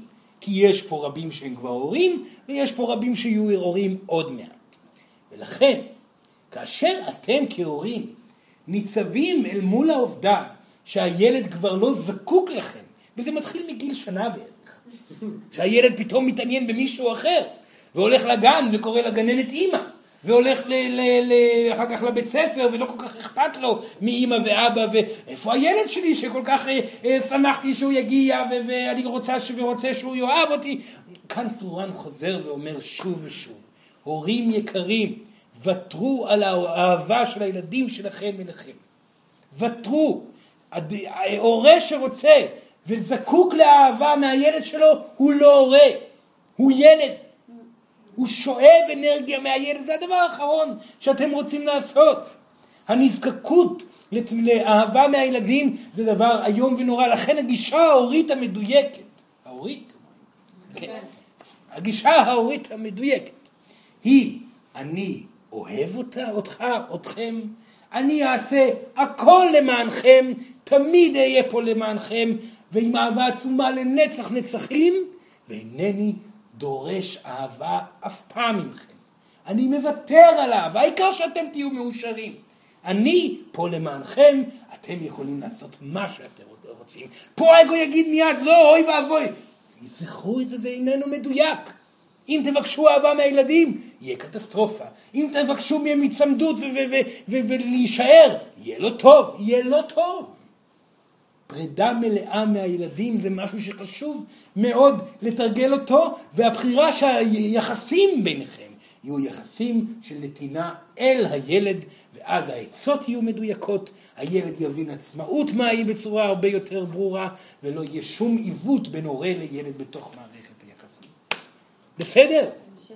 המשך השאלה. ואיך אפשר להסביר את זה להורה בלי... אני מצאתי את עצמי אומרת את המשפטים האלה להורים שלי, איך אפשר להסביר להם את זה בלי, בלי לפגוע בהם? איך אפשר להסביר להורה, זאת אומרת, השאלה שנשאלת פה היא איך אפשר לעצב את עצמנו בצורה כזאת שההורים יבינו. לכן, לשאול את השאלה כמו שהיא. ברוב המקרים זה לא יהיה לדבר על הנושא בכלל, אלא פשוט להגיד, אני אוהב, אוהבת אותך אבא, אני אוהבת אותך אימא, אני תמיד אוהב אתכם, ואל תדאגו, הכל בסדר איתי. וללכת. מספיק שזה יהיה ככה, זה כבר יהיה הרבה יותר טוב. אתם לא צריכים ללמד אף אחד שום דבר. רק כאשר אדם בא אליכם בבקשת לימוד, בבקשה תלמד אותי. אור יקרה תלמדי את אימא, בצורה כזאת. אז זה זמן לדבר. אם זה לא מגיע בגישה כזאת, תרפו. יגיע השלב שבו היא תגיד את זה. בסדר. בבקשה. כן, כן, כן. שלום, שלום. שתי שאלות לא קשורות אחת לשנייה. כן. אחת שפשוט עלתה לי בראש, איך שדיברת על למות לפני שאנחנו מתים, תוך כדי שנה. כן. שהיא מאוד פשוטה, זו שאלה שאני שואל את עצמי הרבה מאוד זמן, זה למה אני לא מצליח לזכור כמעט חלומות. שזה פשוט ככה, אנשים מספרים לי על החלומות שלהם, אני לא, אני, זה נדיר. אולי פעם בחודש, חודשיים, שלושה, אני זוכר חלום. כן.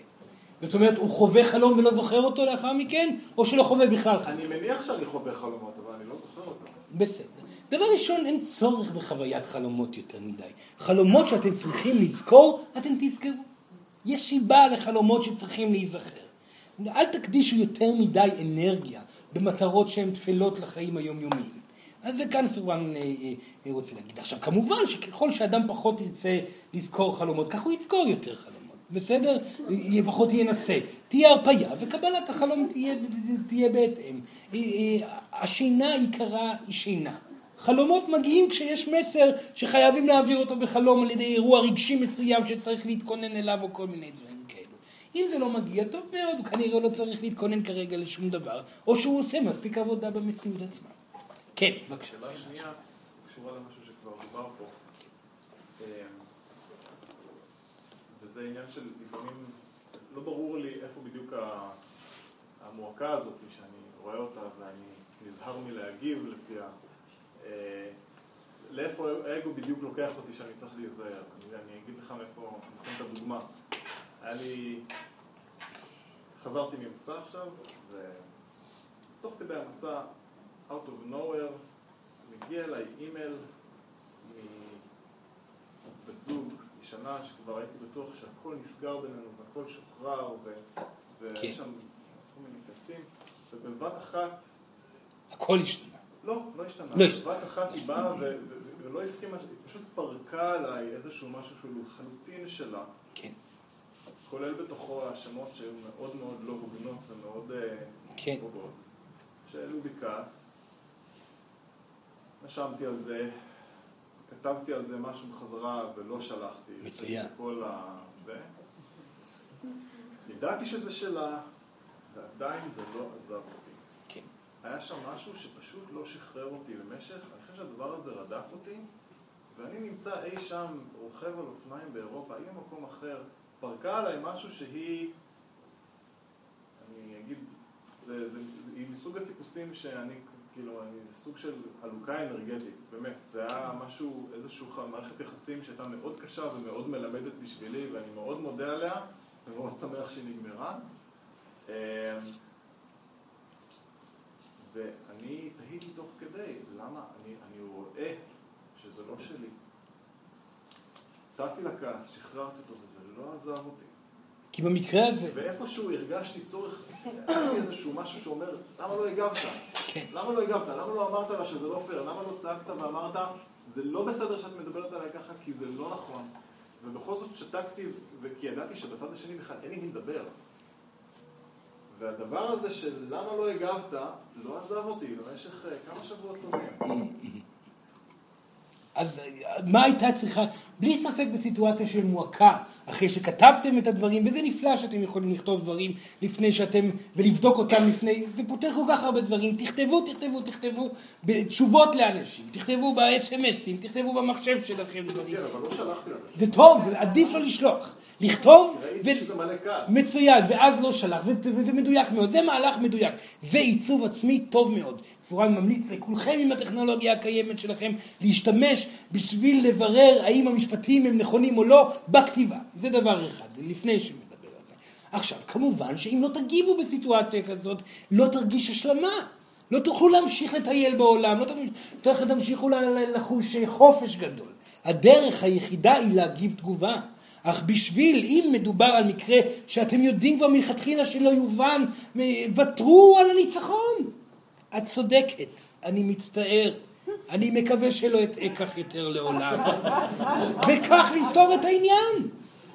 מיד תבוא הרפאיה מלאה כי עשיתי משהו, סיימתי את, את התמליל, נכון, היא אבל אני לא יכול לעזור לה ולא יכול לשנות אותה, אני רוצה להמשיך לטייל. באותו רגע שתעשו דבר שכזה, למרות שבאמת מהרבה בחינות זה לא להגיד את האמת בתוככם, אלא בשביל לשחרר את המועקה בתוככם. אבל זה בדיוק העניין, זה, זה בעצם לכתוב משהו שהוא לחלוטין לא אמת פנימית שלי. כמובן, כי האמת הפנימית איננה יכולה להתקבל. במקום שבו אמת פנימית איננה יכולה להתקבל, אתם או שיכולים להמתין לרגע שבו היא יכולה להתקבל, שזה קורה בתוך זוגיות, שפשוט ממתינים לרגע שלרוב זה יקרה שעה, שעתיים אחרי, או אתם צריכים להמתין לרגע בגלגול הבא להגיד את, הדבר, את הדברים, במקרה שיש פרידה שלא הולכת לחזור לביחד. אז אין בעיה, אז העיקר שאני יודע שהייתי מדויק. אני פוטר אותך מההתעסקות בנושא הזה, אני משחרר אותך לחופשי ובאהבה, ומוותר על הרצון שלי להיות צודק מולך. כי כבר זה לא קשור למציאות. אני, יש לי, ואמצא לי מערכת יחסים אחרת שם, אני צריך להיות, להמשיך להיות מדויק. פה אני מוותר על, על הרצון האגואיסטי שלי, ושם תהיה הרפייה, והיא מעידה על הדבר הנכון. אבל אני רוצה לדייק פה משהו. כן, אני כן. אני בכלל כבר לא ניסי להיות מדויק, אני רואה מולי בן אדם שנמצא בסרט אחר לגמרי, כן, סרט כן. עמוק משלו, שבכלל כבר לא קשור אליי. כן, אבל כלפיי הוא שופך אנרגיות רעילות. כן. הרגשתי ממש אנרגיה של רעל מגיעה עד אליי. כן, אבל האנרגיה של... בסדר, בסדר. צורן רוצה פשוט להמשיך. כן. האנרגיה של הרעל מגיעה אליכם כי אתם עדיין רואים באדם עצמו ששולח כגורם מהותי בחייכם. הוא כבר לא. זה נגמר. אתם רוצים להשלים מעגל איכשהו. מעגל לא ייפטר מעוד מאבק. מעגל ייפטר משלמות מסוימת. אז אם שלמות מסוימת תגיע אך ורק על ידי כך שאתם תסכימו עם אותו אדם, עשו את זה. זה למען העיצוב שלכם, לא למען האדם, כמו כל תחום אחר בעולם. כל מה שאתם עושים, בזוגיות, בחברות, בהורות, במשפחה, בעבודה, בייעוד, בכל תחום, הוא רק למען התחושה שלכם. הוא אף פעם לא בשביל לפתור אצל אדם אחר משהו. וככל שתהיו יותר בעלי עיניים שמכוונות לעיצוב העצמי שלכם, ככה האנשים שסביבכם ישתנו גם כן. ותרו על העולם החיצוני. הסתכלו על העולם החיצוני, על האנשים שאתם אוהבים, ובדקו, בדקו בתוככם את המועקות שנוצרות בתוככם אל מול האדם, ואז גלפו את עצמכם. השינוי יבוא מתוך זה, תמיד. בסדר? מצוין. כן, ילדה, כן, כן, בבקשה. אמ, בקשר לפחד משינה, כן. אה, הייתי רוצה לדעת איך אפשר אה, להתמודד, או אפילו למנוע חלומות רעים או סיוטים. וחלומות רעים. סיוטים וחלומות רעים שמגיעים באופן קבוע, לרוב מגיעים פשוט בגלל עודף רגשי שעדיין לא בוטה החוצה. לכן, אדם שחווה סיוטים וחלומות רעים, כנראה יש לו הרבה מטען רגשי שעליו להוציא. וככל שיתמסר לבכי ולכאב ולהבעה ביום עצמו, אז הוא יחסוך ממנו את הבכי, הכאב וההבעה בלילה בחלום. למרות שהחלום זו דרך מצוינת להביע רגשות. סיוטים זה ברכה. במקום לבוא ולהגיע, ולהביע את זה בחוץ, אז בוחרת הנשמה להשתחרר מזה איכשהו. זה הרבה יותר איטי. אבל זה עובד גם כן, בסדר? למרות, למרות שסורן ממליץ להיות בכיינים בחיים ולא בחלום. בסדר, מצוין. כן, כן, בבקשה. דיברת על אה, חלומות ש... שלא זוכרים, ואם זוכרים אותם זה בגלל סיבה מסוימת. כן. יש איזשהו מסר. נכון. ומה עושים כשלא מבינים את המסר הזה? מניחים, זורקים את החלום. מתישהו תבינו אם צריך בכלל. בסדר? אין מה להתעקש אם לא מבינים משהו, תרפו ממנו ואז תבינו, ואם לא, אז הכל בסדר, היה חלום מעניין. זה הכל. בסדר? שזה גם מרגש. כן, בבקשה, כן. שתי שאלות. כן. אמ, אחת, אם הכל אה, עשוי מרגשות, זה מסקרן אותי עם ההזדקנות הפיזית, ההאטה של המטאבוליזם, ההשתנות הפיזית, אם זה גם כן רגשות? כמובן, כן. והתשובה תצטרף ויצאתי את בסדר. אה, השאלה השנייה, אמ, אני עכשיו אמ, חוזרת ליצור, לכתוב משהו שהפסקתי לעשות לפני שנים וזה מביא התמודדות ורציתי לדעת אם יש לך טיפים ליצירה נקייה, להגעה ליצירה נקייה. כן, כן, כן. בסדר. אז סואן יענה על שתי השאלות המאוד יפות שמי שאלה. תודה. אז בדבר ראשון, כמובן שזקנה קשורה לרגש, וכמובן שהזדקנות האור קשורה לרגש, וכמובן שהתקרחות קשורה לרגש, וכמובן ש... וכו' וכו' וכו'. זה, זה הכל מאוד מאוד רגשי, אבל פה יש משחק קצת בעייתי יותר. ויש פה משהו שהוא בעייתי יותר. למה? כי האדם שלא יזדקן וגופו יישאר צעיר לנצח, אמור להיות האדם שמרפה מניסיון ההישארות צעיר לנצח הכי שהוא יכול. אדם שלא עסוק בכלל במראה החיצוני שלו, ויהיה עסוק רק בהנאה היומיומית, הוא יהיה היפה ביותר. אדם שלא יהיה עסוק בהאם הוא מזדקן או לא, ופשוט ייהנה מהאנרגיה הצעירה שבו, ולרגע אחד לא יעניין אותו בכלל איך שהוא נראה, כך הוא ייראה צעיר יותר, יפה יותר, מושך יותר, וכו' וכו' וכו'. מעולם לא היה אדם שנשאר... כמובן שהיו כאלו. שנשאר צעיר לנצח. כמובן, סורן מכיר אחד שעדיין בחיים פה אפילו. שכבר עשרות אלפי שנים מסתובב, לא מכירים אותו, לא מעניין אותו שיכירו אותו, אבל הוא נראה צעיר והוא מסתובב אה, בעולם וטוב לו כך ובסדר גמור. זה כבר, זה כבר אדם ש, שבחר להעביר מסר והוא יתגלה ביום ש, שיצטרך. אבל זה לא רלוונטי. אתם לא אמורים לחפש אחרי מעיין הנעורים. אתם אמורים להיות מעיין הנעורים. וכאשר תהיו מעיין הנעורים, זה כבר לא ישנה לכם איך תיראו, ואותו אה, אדם לא מעניין אותו איך הוא נראה, ואיך הפיזיות שלו אה, אה, קורית, והאם הוא ילך מחר בבוקר או לא, אם הוא זקן או יכול או לא יכול, הוא אוהב את העולם הפיזי. אנחנו מנסים לשכנע אותו להמשיך הלאה, הוא לא רוצה, כנראה יש סיבה לכך. וזה הדרך היחידה להישאר צעירים לנצח, להיות מאושרים, להיות בלתי נזקקים בנושא הזה. לכן נשים יקרות, ככל שאתן מאושרות יותר, נהנות יותר בנתינה, בחיים, באיזון שאתן חוות, אתן כך נראות צעירות יותר, וכך גם בהתאם מושכות יותר. בסדר? נפלא. לא פשוט. אז כנראה לא בגלגול הזה זה יקרה ברוב הסיכויים. אולי כן, למה לא? זה, זה, זה אפשרי. לא, סורן יכול להגיד גם, אם מדברים על הנושא הזה, נשים יחיו הרבה מאוד שנים. והיופי הנשי הוא כבר, הוא כבר משתנה, כי, כי בתקופתו של סורן נשים בנות 80, 90, 100, 110, אז כבר היה הרבה יותר שנים לחיות, כן, אבל עדיין הם אה, אה, היו מאוד מושכות אז, בגלל שההתפתחות הייתה אחרת, הייתה שונה, ו, ו, וזה אפשרי להגיע לכך, זה בהחלט אפשרי להגיע לכך, והיופי הוא דבר שבאמת נובע מהרגש עצמו, לכן אה, מי שרוצה להיות יפה ובוחרת ללכת בתהליך הזה, שתזכור את המילים שסורן אמר. בסדר? מצוין. שאלה אה, הנוספת שהיא שאלה. לגבי אה, יצירה, סורן חייב לחזור רגע צעד אחד אחורה ולהזכיר, אנחנו מדברים על עיצוב פנימי. אז גם פה מדובר על עיצוב פנימי. השאלה על האם אני יכולה להיות מאושרת עם עצמי, בנתינה, בעשייה, ובתשוקה ובאהבה עצמית לגבי מי שאני, ללא השאלה איך אני נראית מבחוץ. זו שאלה עיצובית פנימית מאוד חשובה, בסדר? עכשיו, לגבי הנושא של היצירה, מי שרוצה לעצב את עצמו ככלי הבעתי יצירתי חזק יותר, גדול יותר, מאוזן יותר, יהיה חייב ללמוד את אומנות אובדן השליטה. אובדן השליטה זה צעד ראשוני שתמיד מגיע, לאחר מכן ישנה התאזנות מתוך אובדן השליטה, אך האומנות של אובדן השליטה לרוב מתבטאת בחוויה יצירתית של כל הקודר שטמון באדם. אם אתם רוצים ליצור משהו איכותי, מלא באור, תיצרו את הכעס. ואתם מרגישים תקועים יצירתית, תיצרו את הסבל.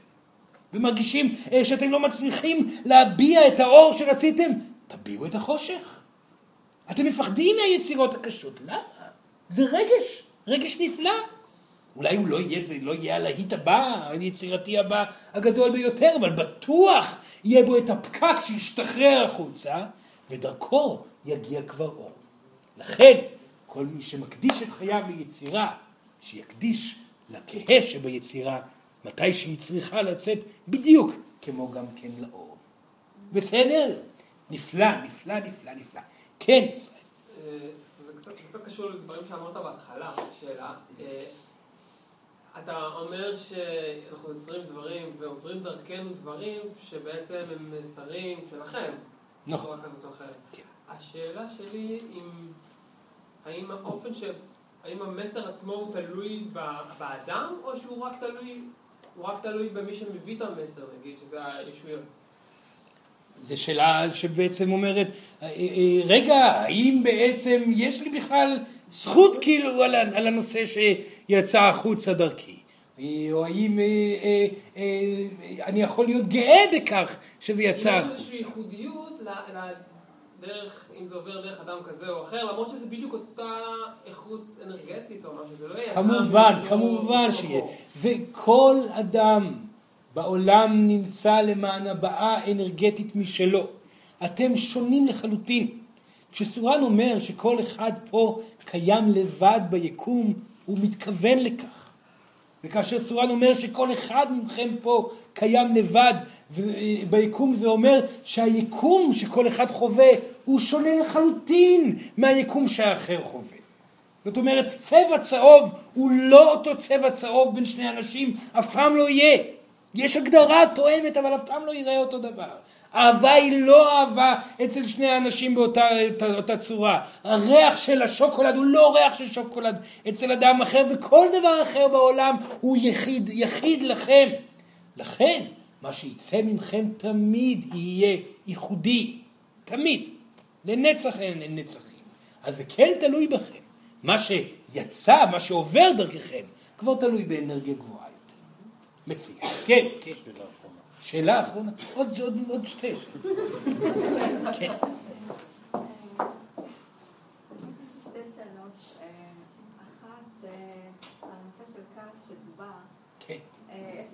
די טובה, שיש לה התפרצויות קצת, זאת אומרת, זה משהו שהיא מודעת לו והיא מדברת עליו, אבל השאלה שלי, אני עשיתי את ההסכם, אני, המורים הטיבטים שלי אומרים כעס רוצה לכעוס, כשאתם מזהים כעס, הוא לא רוצה להקשיב, פשוט back off. כן. וזה ההסכם שלי מולה היה, זאת אומרת, כשאת מתפרצת בין אם זה בטלפון, בין אם זה פיזי, אני פשוט הולכת ומחכה שהיא תרגע, ו... מצוין. אוקיי, אני שמחה, כי, כי, כי ממה שעלה פה, לא הייתי בטוחה אם אני פועלת נכון. לא, פועלת מאוד. רגע, סורה, סורה אני אסביר, כנראה צריך להשלים עוד כמה דברים לגבי עניין הכעס. דבר ראשון, כעס כמו כל רגש אחר חייב להתבטא. אדם צריך לוודא שהוא לא כועס על, על האנשים התמימים שסביבו. כי הכעס הוא הרסני, או גם לא על האדם התמים שגרם לא לכעוס עליו על ידי טעויות שהוא עשה. אבל כן הכעס צריך לצאת החוצה. לכן האומנות של הבעת כעס לבד, או כל רגש אחר שמפריע ופוגע בכם לאחר שהבעתם אותו, שימו לב, לא רגש שפוגע באחרים, רגש שפוגע בכם לאחר שהבעתם אותו, מוכרח להתבטא החוצה, אבל צריך להתבטא במקומות שבהם הוא לא יפגע באחר.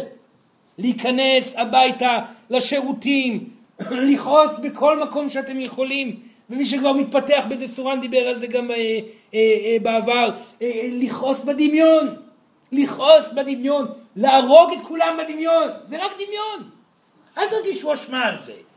תבעטו באדם שאתם כועסים, תקעו אותו כמה שאתם רוצים בדמיון. תשברו דלתות וחלונות. תפרקו את אנרגיית הכעס בבת אחת החוצה בעזרת הדמיון, ותוכלו להיות מאוזנים בחזרה. רגש חייב להתבטא, אבל זה נכון לומר שאותה חברה צריכה ללמוד איפה ואיך לבטא את הרגש. אז חוץ מלהסתובב וללכת, היא יכולה להשלים את המידע הזה.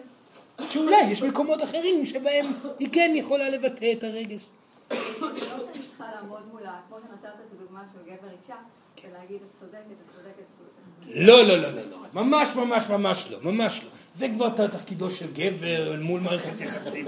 כי במקרה כזה שגבר יוצא והולך הצידה ולא רוצה לשמוע את הכעס, זה כנראה לרוב לא יהיה מדויק. בסדר? שאלה שנייה שלי, קשורה לשאלה של נמרוד. כן. כי גם לי זה עשה משהו, כשענית לו בשתי רמות. אחד לגבי זה שהוא לא רוצה לחשוב לאמת הפנימית שלו. זאת אומרת, הוא מצד אחד לא רוצה לתת לה איזשהו מייל של את צודקת וכו'. אז זה משהו שככה תהיתי. והרמה השנייה זה שאני זוכרת סיטואציה שבה אני מול מישהו שהייתי איתו בקשר, באה ושופכת עליו משהו, והוא אמר, תקשיבי, פה באמת לא הייתי בסדר, אבל כל השאר זה שלך, ואני זוכרת שאני ממש למדתי מזה, זאת אומרת, מה שאני תוהה זה אם לא נכון שהוא יכול אולי להגיד לה, אני מצטער שאת חווה כך וכך, יחד עם זה, ה-X הוא שלי, אבל ה-ABC הוא בכלל שלך. האם זה לא יכול לעזור לה? כמובן שזה יכול לעזור במקרים מסוימים. ולשרת גם את האמת הפנימית שלה. כמובן, האמת הפנימית תשורת על ידי זה מאוד. השאלה היא מי האדם. זה מאוד תלוי בסיטואציה של האדם שעליו מובע הכעס. האם האדם, או, או האדם שמביע את הכעס, סליחה, האם האדם נמצא בכוונה להשתפרות והתאזנות, או לא? ישנם מקרים שלא משנה כמה תגידו זה נכון וזה לא נכון, האדם הזה שאיננו מוכן להשתפר, יכעס אפילו עוד יותר על הכל. מקרה כזה כנראה צריך להודות בטעות כללית ולהיפרד מאותו אדם, כי זה רטט אחר לחלוטין. אם זה אדם שרוצה להשתפר גם כן, התשובה שהיא אמרה הייתה מאוד מדויקת.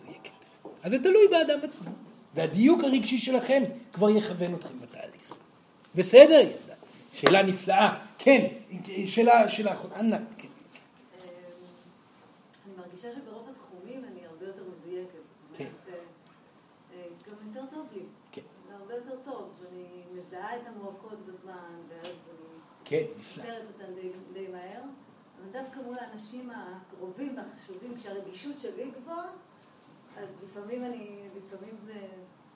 קשה לא יודע, יותר. אני מכיר את הבת שלי עם הבת, נניח, כן, פתאום כן, המורה כן, מתקשרת ואני יודעת, התגובה הראשונית היא הבת, כן, כן, כן. שאלה נפלאה, וזו שאלה טובה מאוד לסיכום. כאן נשאלה שאלה, כאשר הדיוק מתחיל להיות מאוד מאוד חזק, ואתם לא מניחים לעצמכם לטעות בכל האלמנטים והרגשה טובה, יש עדיין את המקום המפחיד ביותר, שהוא אל מול האנשים שאותם אתם, אתם אוהבים, והרגש שעליו מדובר הוא רגש הדאגה. רגש הדאגה הוא רגש לא פשוט בכלל, בגלל שאתם רוצים בטובת האחר. וכאן סורן רוצה לשאול אתכם שאלה. בטובת מי אתם מתבוננים כאשר אתם דואגים למישהו? והתשובה היא פשוטה ומוחלטת. אך ורק לכם. אתם דואגים לחוויה הרגשית שאתם הולכים לחוות. אם אותו אדם יחווה דבר כזה או כזה או כזה, כי אם זה לא היה נכון, ואתם לא הייתם דואגים לעצמכם, הייתם יכולים להסתכל על האדם מבלי פחד ולבוא ולהגיד בסדר? יש לו את הדבר הזה להתמודד והדבר הזה להתמודד. הוא נשמה עצמאית, אני אהיה פה תמיד כי היא הילדה שלי, זה הילד שלי, זה אבא שלי, זה אימא שלי, אינני יודע מה המקרה. אני אהיה פה תמיד בנתינה ואהיה הכי מדויק. אך אין לי זכות לקבוע מה הנשמה הולכת לעבור בחייה, ומה הדברים שמולה היא תצטרך להתמודד. הדאגה שלי היא הפחד של החוויית כאב שלי. לכן אני מוותר כרגע על הפחד הרגשי שלי, ואני אתמודד. מעכשיו והלאה, אני פונה לאדם שאותו אני אוהב, וממליץ לו, נותן לו, מבלי לפחד על הכאב שלי. זה הפתרון לדאגה. כאשר אתם דואגים, אתם באגו עצום, ואתם לא מתעסקים בילד שלכם, ובגלל זה כל כך קשה לילדים. למה כל כך קשה לילדים? למה קשה לכם להתמודד אל מול הורים דואגים? כי לא אכפת להם ממכם. הם עסוקים רק בעצמם. אנחנו דואגים, אנחנו דואגים לך לא נכון. לכו מכאן, אני רוצה להיות לבד, אתם לא, אתם לא רואים אותי בכלל, אתם עסוקים בעצמכם, באיך אתם תרגישו אם לי יהיה רע. אז לכו מפה, לא צריך. זה מה שאתם מרגישים. אותו דבר מגיל אפס מרגישים הילדים. אמא דואגת לי, היא דואגת לי.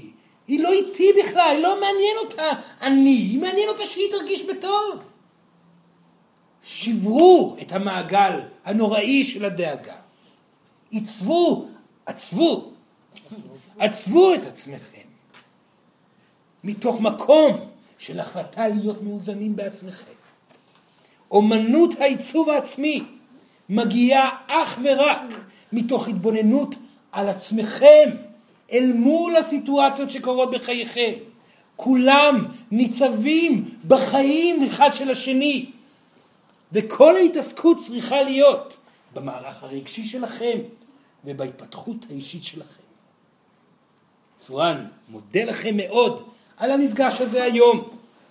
מבקש עכשיו רגע אחד להזדקף במקום ולעצום עיניים, לקבל ממנו עוד קצת, ממש עוד קצת לפני שאנחנו הולכים. לנשום נשימה עמוקה אחת.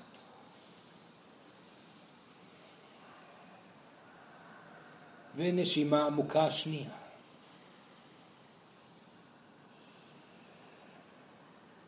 ונשימה עמוקה שלישית.